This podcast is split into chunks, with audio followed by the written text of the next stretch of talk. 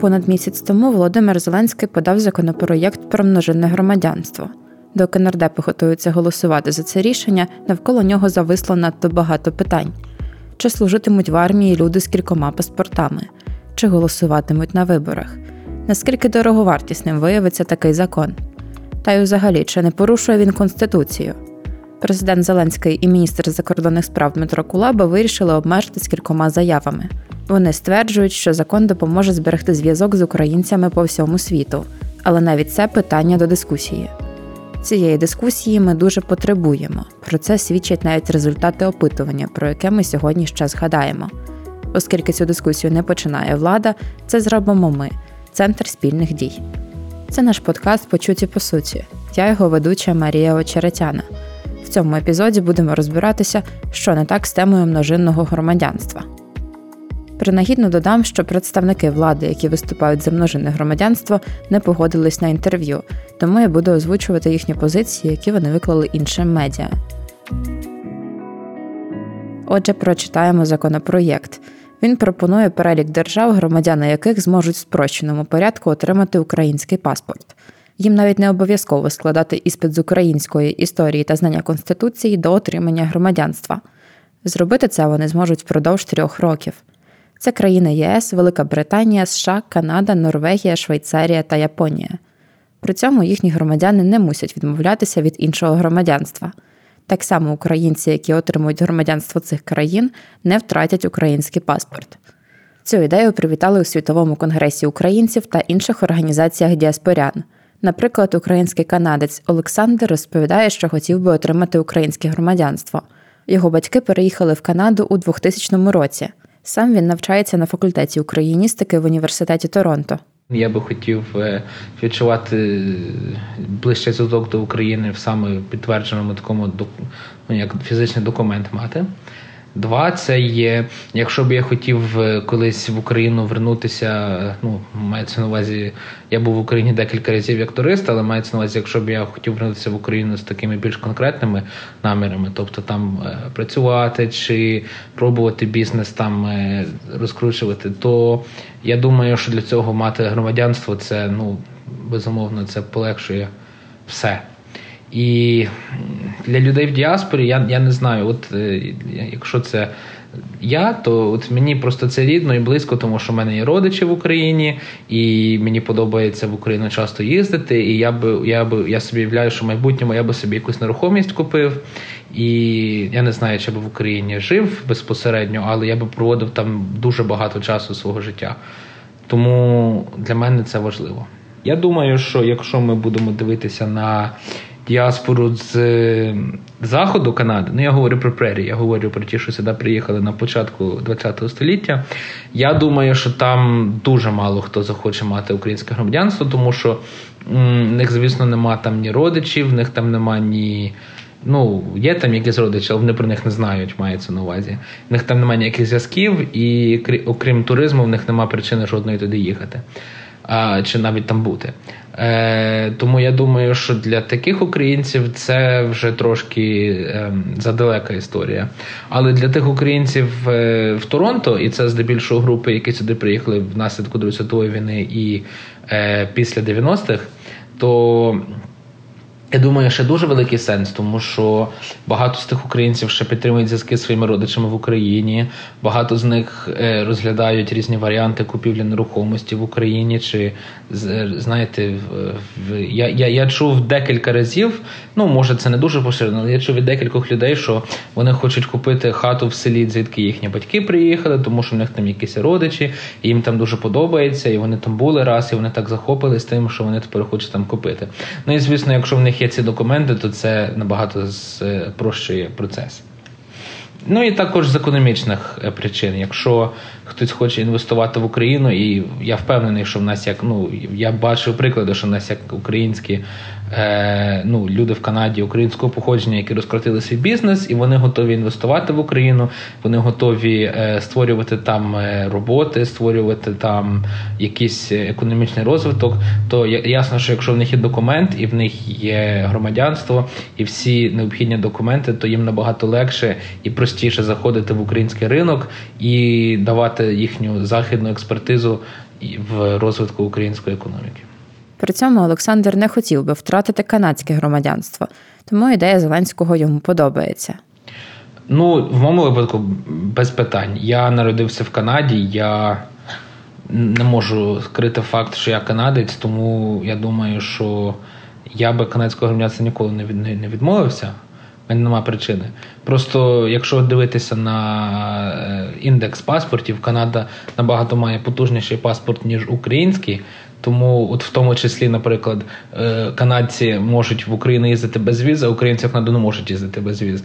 Тому, якщо б я втратив канадський паспорт, я би фактично не міг до своєї родини приїхати без візи. Ну і це трошки дивно. Ми справді зацікавлені в тому, щоб діаспоряни не мали проблем з економічною діяльністю в Україні. Однак громадянство для цього отримувати не обов'язково. Так вважає Андрій Магера, експерт Центру політико-правових реформ та екс-заступник голови Центральної виборчої комісії. Я особисто не бачу проблеми в тому, щоб українська держава зробила такі законодавчі умови, щоб цей громадянин Канади чи США українського походження міг перебувати на території України стільки часу, скільки він захоче, щоб для нього були створені такі умови для підприємницької діяльності, для роботи, які йому необхідні будуть, тобто без якої, якоїсь зайвої бюрократичної процедури. Тобто він зможе все робити, крім тих політичних прав, які гарантовані Конституцією України: право на участь у виборах, референдумах, право на участь у політичному житті країни, на мітинги, походи, демонстрації, страйки і так далі. Оце все це він зможе реалізувати за винятком окремих політичних прав і свобод. Е, тому посвідка на постійне проживання має бути гарантовано таким громадянам. В них українське етнічне походження цього достатньо. Звісно, обережними треба бути, коли йдеться про громадян Росії та Білорусі. Разом із тим, Андрій Магера не схвалює ідею множинного громадянства. Це не дуже хороша ідея, тому що ми отримуємо два сорти українські українців, два сорти громадян України: ті, які мають інше громадянство, ті, які не мають інше громадянство. І на моє переконання, тут я власне нікому не нав'язую свою точку зору. Якщо дійсно людина хоче принести користь українській державі, взяти участь у політичному житті, використати свій досвід для української держави, вона не повинна для себе залишати якихось запасних варіантів у вигляді громадянства Канади, США, е, держави Європейського Союзу. Володимир В'ятрович, народний депутат від Європейської солідарності, теж ставиться до законопроєкту критично. Ну я загалом як історик має певні сумніви щодо ідеї множинного громадянства. Справа в тому, що е, громадянство, в принципі, це потужний інструмент держави щодо формування якраз громадянської чи політичної нації. Е, Тому абсолютно впевнений, що це ефективний інструмент для. Держав вже з сформованою політичною нацією, але зважаючи на те, що в Україні цей процес ще триває. Мені здається, що треба бути досить обережним з е, таким інструментом. Якщо йдеться можливо, варто б надавати якісь якісь можливості полегшеного оформлення українського громадянства, до прикладу, для українців е, за походженням е, діячів української діаспори, які справді дуже активно в підтримці України. От але мені здається, що ті законопроекти, які е, запропоновані зараз, ну вони висходять надто далеко і навряд чи є тими, які будуть зміцнювати якраз українську політичну націю. Президент у своїй комунікації робить акцент на українській діаспорі, яка надає величезну підтримку Україні сьогодні. Це справді так. Українці за кордоном виходять на протести, донатять та допомагають громадянам, які вимушено виїхали за кордон. Однак в законопроєкті жодної згадки про діаспору немає. Будь-який громадянин Польщі, Франції чи іншої країни зі списку зможе отримати український паспорт. Для цього не треба мати жодного зв'язку з Україною, лише скласти іспити впродовж трьох років після отримання громадянства. Насправді це 33 держави з е, сумарним населенням понад мільярд, і просто е, незрозуміло за якими критеріями тільки за за буде називатися громадянство цим е, громадянам цих держав, громадянство України, тільки за те, що вони там проживають. Щодо цих питань можна дискутувати, і владі пасувало би зробити це до ухвалення законопроєкту. А от про що широкої дискусії не може бути, це конституційність такого рішення. Конституція каже нам, що в Україні існує єдине громадянство. Є дві версії тлумачення. Згідно з першою, українці не можуть бути громадянами інших адміністративно-територіальних одиниць, наприклад, Львівської області чи Автономної Республіки Крим. Друге тлумачення забороняє множинне громадянство. Яка з цих версій правильна, має сказати Конституційний суд єдиний орган, який може офіційно тлумачити Конституцію. Державні посадовці та політики, зокрема нардепи, очільниця Державної міграційної служби Науменко та секретар Ради нацбезпеки та оборони Данілов вирішили перебрати роль КСУ на себе. Вони заявили, що множинне громадянство в Конституції таки дозволене. Може і так, але офіційно про це може сказати лише Конституційний суд. Про це розповідає Андрій Мегера. Навіть у більшості федеративних держав не існує громадянства суб'єктів федерації, тим більше нема про що говорити про унітарну державу. Очевидно, логіка Конституції говорить про те, що під принципом єдиного громадянства е, слід розуміти не так е, відсутність громадянства е, Житомирської області, чи, скажімо, там Броварського району Київської області, чи Автономної Республіки Крим, а як те, що громадянин України не може мати громадянство підданства іншої держави світу. На сьогоднішній день у Конституційному суді України перебуває на розгляді конституційне подання щодо офіційного тлумачення статті 4 Конституції України. Конституційний суд в усному режимі розглянув цю справу і перейшов до закритої частини до ухвалення рішення, але рішення досі не ухвалено. І ми вже чекаємо, я можу помилятися, можливо, десь близько року, уже коли чекаємо на рішення Конституційного суду. І офіційна позиція Конституційного суду України це, власне, буде єдина правильна для юристів для всієї держави позиція в частині статті розумінні статті 4 Конституції України. Може статися так, що нардепи ухвалять закон, а згодом Конституційний суд визнає множине громадянство в Україні неможливим. Автоматично закон не втратить чинності. КСУ повинен буде в окремому провадженні визнати, що певні норми суперечать Конституції. Це потребуватиме часу. Наявність самого тлумачення Конституційного суду України вже матиме безпосередньо правові наслідки для органів застосування, правозастосування, навіть попри те, що формально е, ті чи інші положення закону ще не будуть самим рішенням визнані неконституційним. Не знаю наскільки я тут не заплутав когось, але сенс полягає в тому, що офіційне тлумачення Конституційного суду, і коли в нас буде з одного боку закон, з іншого боку, Конституція, ще й з тлумаченням Конституційного суду, безумовно, превалювати буде Конституція. І державним органам треба буде звертати увагу на Конституцію. Повернімося до змісту законопроєкту. Він не врегульовує питання, яке зараз викликає дискусії. Чи будуть люди з множинним громадянством зобов'язані проходити військову службу і захищати нашу територіальну цілісність? За логікою, мали би, адже громадянство передбачає не лише права, але й обов'язки.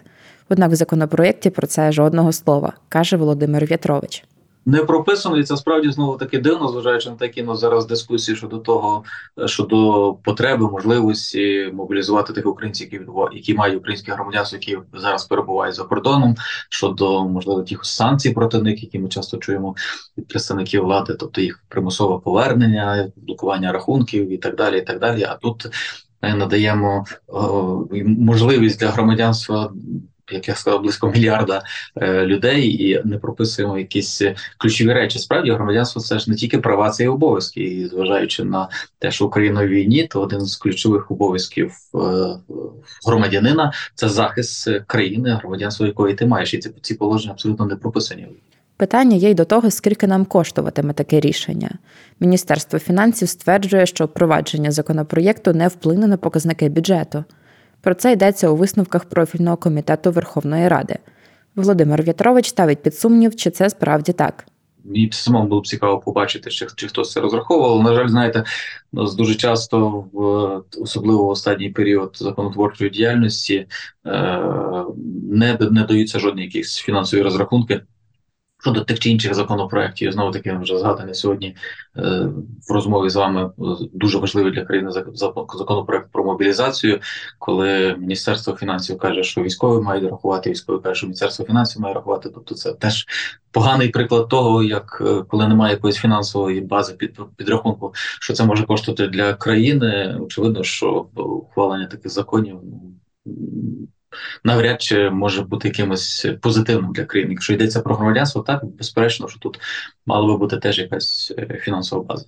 Є очевидно певні позитиви в множинному громадянстві, якісь речі, які варто було би врахувати. Мова йде до прикладу про тих е, громадян інших країн, які воюють зараз е, за Україну в лавах там якихось іноземних формацій, іноземного легіону в Україні, які хотіли б отримати українське громадянство, можливо, варто їм влаштувати якусь е, спрощену процедуру. Організації громадянства, але знову таки цього я спеціально цих норм в цьому проєкті в цих проєктах не побачив. Самі українці теж поки не знають, як ставитись до множинного громадянства. Київський міжнародний інститут соціології на початку лютого провів опитування. Воно показало, що 43% респондентів не можуть нічого сказати про законопроєкт Зеленського, і це ті українці, які звикли щодо всього мати власну думку. Чому так розповідає виконавчий директор КМІС Антон Грушецький. За його словами, влада просто не пояснила українцям, навіщо це рішення і які його переваги і недоліки. Загалом історія ставлення до множеного громадянства в Україні неоднозначна. До Революції Гідності понад половина українців ставилась до цієї ідеї позитивно. Найбільшу підтримку вона мала серед мешканців півдня і Сходу. Справа в тім, що тоді, за замовчуванням, люди думали про російське громадянство. Зараз фокус змінився, але частина людей досі має острах, що інститут множинного громадянства можуть використати проти України. Дехто противиться цій ідеї з патріотичних міркувань. А партія Батьківщина маніпулює і стверджує, що завдяки множинному громадянству іноземці скуплять всю українську землю. Однак категорично ідею суспільство не відкидає, а отже, люди готові до діалогу, каже Антон Грушецький. Комунікація влади щодо цього рішення справді виглядає дивно. Також видається, що вона не зовсім відповідає нашій міграційній політиці, яка насправді не така й відкрита. У медіа ми бачимо чимало історій від білорусів і росіян, які не можуть отримати українське громадянство, але це принаймні можна пояснити безпековими причинами. Утім, український паспорт не так легко здобути і громадянам інших держав. Наприклад, його б дуже хотіла отримати мене, етнічна вірменка, яка з трьох років живе в Україні. Ну, до мого там повноліття, зрозуміло, це моя сім'я займалася отриманням громадянства, мій батько, е, моя мама. Батько отримав, але, на жаль, він помер. І коли вже там настав мій час отримувати, то я не могла отримати його там. За громадянством батька. Ну і в нас є така штука, що якщо там твій батько там або мама громадянка, ти можеш отримати як дитина. У мене так не вийшло зробити. Щоб вступити в університет, мене отримала вірменське громадянство та посвідку на проживання в Україні. Вона не могла претендувати на держзамовлення, хоча й мала хороші бали. Втім, без посвідки було би ще гірше. Вартість навчання для нерезидентів удвічі вища. Зараз українське громадянство намагається отримати її мама, поки безрезультатно. Отримання громадянства просто це такий великий процес. Ти маєш почати від того, що ти там збираєш документи. Це, наприклад, е, справка про несудимість е, у там рідній країні. Щоб отримати справку про несудимість, чи ти або їдеш туди і отримуєш її там, або просиш якихось знайомих поїхати отримати там, щоб вони тобі це відправили. Потім ти маєш перекласти це тут, завірити це нотаріально, е, і вона має термін дії. Я не пам'ятаю, скільки чи три чи шість місяців ця справка діє, і у тебе ще є там мільйон інших справок, які ти маєш зібрати, і вони всі мають бути там дата в дату. І вона цими процесами займалась всіма. Ну, спочатку там батько займався, потім вона займалась, і це постійно там стопилось на якихось моментах. Інколи там на особистих, наприклад, в міграційній службі, по-моєму, ОВІР це колись називалось е, це міграційна служба, і там були якісь такі корупційні історії. Це ще були там 2007 рік, 2008 рік. Там просили якісь неймовірні гроші, або там погрожували, що от вас зараз депортують. Навіть таке було. Мама дівчина залишила спроби.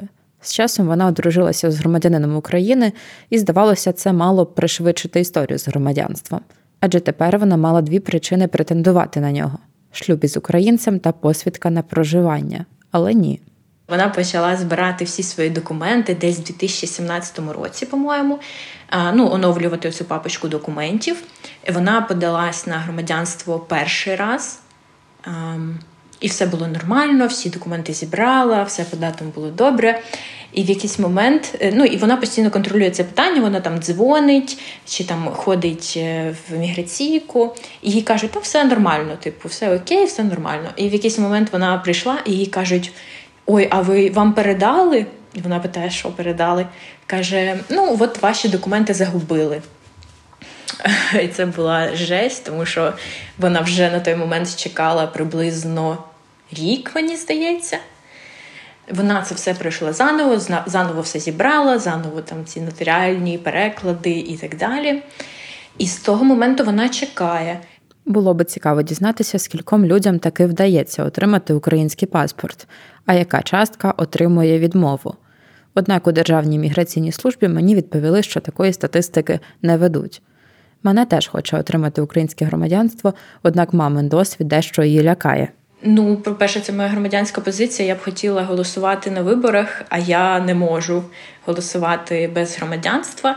Коли я там була школяркою, я там хотіла вступити на бюджет, і, можливо, там трошки інакше склалось би моє життя, умовно, якщо б я вступила в інший університет на бюджетну форму навчання, а так довелось ну, обирати по можливостям, умовно, по грошовим, а не по якимось розумовим. А, І ну, основне, я хочу голосувати. А, І там, якщо ну, зараз це не дуже можливо, то другорядне, наприклад, мені було б легше. В кар'єрному плані, е, мені здається, і легше з тим же ФОПом відкрити закрити ФОП, якщо в дії громадянин може це зробити за 5 хвилин, то я стикнулася з тим, що я хотіла брати фріланс, і для цього треба був. Ну я хочу адекватно це робити, да, платити податки. І я побачила, що треба ФОП. І я подумала, о, зайду в дію, подивлюсь, тому що у мене оця оновлена картка, вона у мене є на е, в дії, посвідка на проживання постійне. І я подумала, що можливо для іноземців вже теж можна там швиденько цей ФОП зробити, але ні. Повернімося до законопроєкту про множинне громадянство. Зважаючи на досвід своєї сім'ї, мене ставиться до нього дещо скептично. Ну, відзвучить доволі прогресивно, типу там да, мати декілька громадянств, звучить інвестиційно цікаво, можливо, там в майбутньому або б звучало в якомусь 2020 році. Але чисто з бюрократичної точки зору я собі не уявляю, як це буде працювати. Е, як іноземець, наприклад, да, він захоче отримати українське громадянство, як він з цим буде розбиратись? Мені трошки легше, тому що я там живу в цьому ну, виросла в цьому суспільстві, я володію мовою, я там розумію, як треба зайти в міграційну службу, там да, умовно, як подзвонити, як дізнатись, коли вона працює, ем, відстояти там чергу або обід пережити їхній. Ну це я розумію. А як це буде робити, типу, ну, громадянин іншої країни, якщо він, наприклад, буде за кордоном і він собі придумає умовно, що захоче так, ну типу, можливо, там підтримати якось Україну, типу, да, стати її резидентом. Я собі не являю, як це буде відбуватись. Виходить цікаво. Президент утретє подає законопроєкт про множинне громадянство і запрошує до нас українських канадців та американців. І в той же час людям, які готові відмовитися від власного громадянства заради українського паспорта, не так і просто це зробити. Я не експертка з міграційної політики і не можу оцінювати, яких рішень ми потребуємо в цій сфері. Однак такі рішення, як законопроєкт про множинне громадянство, не можуть ухвалюватися без суспільної дискусії. Це був подкаст Почуті по суті від Центру спільних дій. В цьому епізоді я постаралася якнайпевніше охопити цю тему. Однак, якщо вона вам цікава і ви хотіли б дізнатись більше про якісь аспекти, дайте знати в коментарях. Також пишіть, які ще теми вам цікаві. Почуємося за місяць, але якщо не хочеться довго чекати, слухайте наш інший подкаст «Окішов», в якому ми щотижня аналізуємо рішення влади.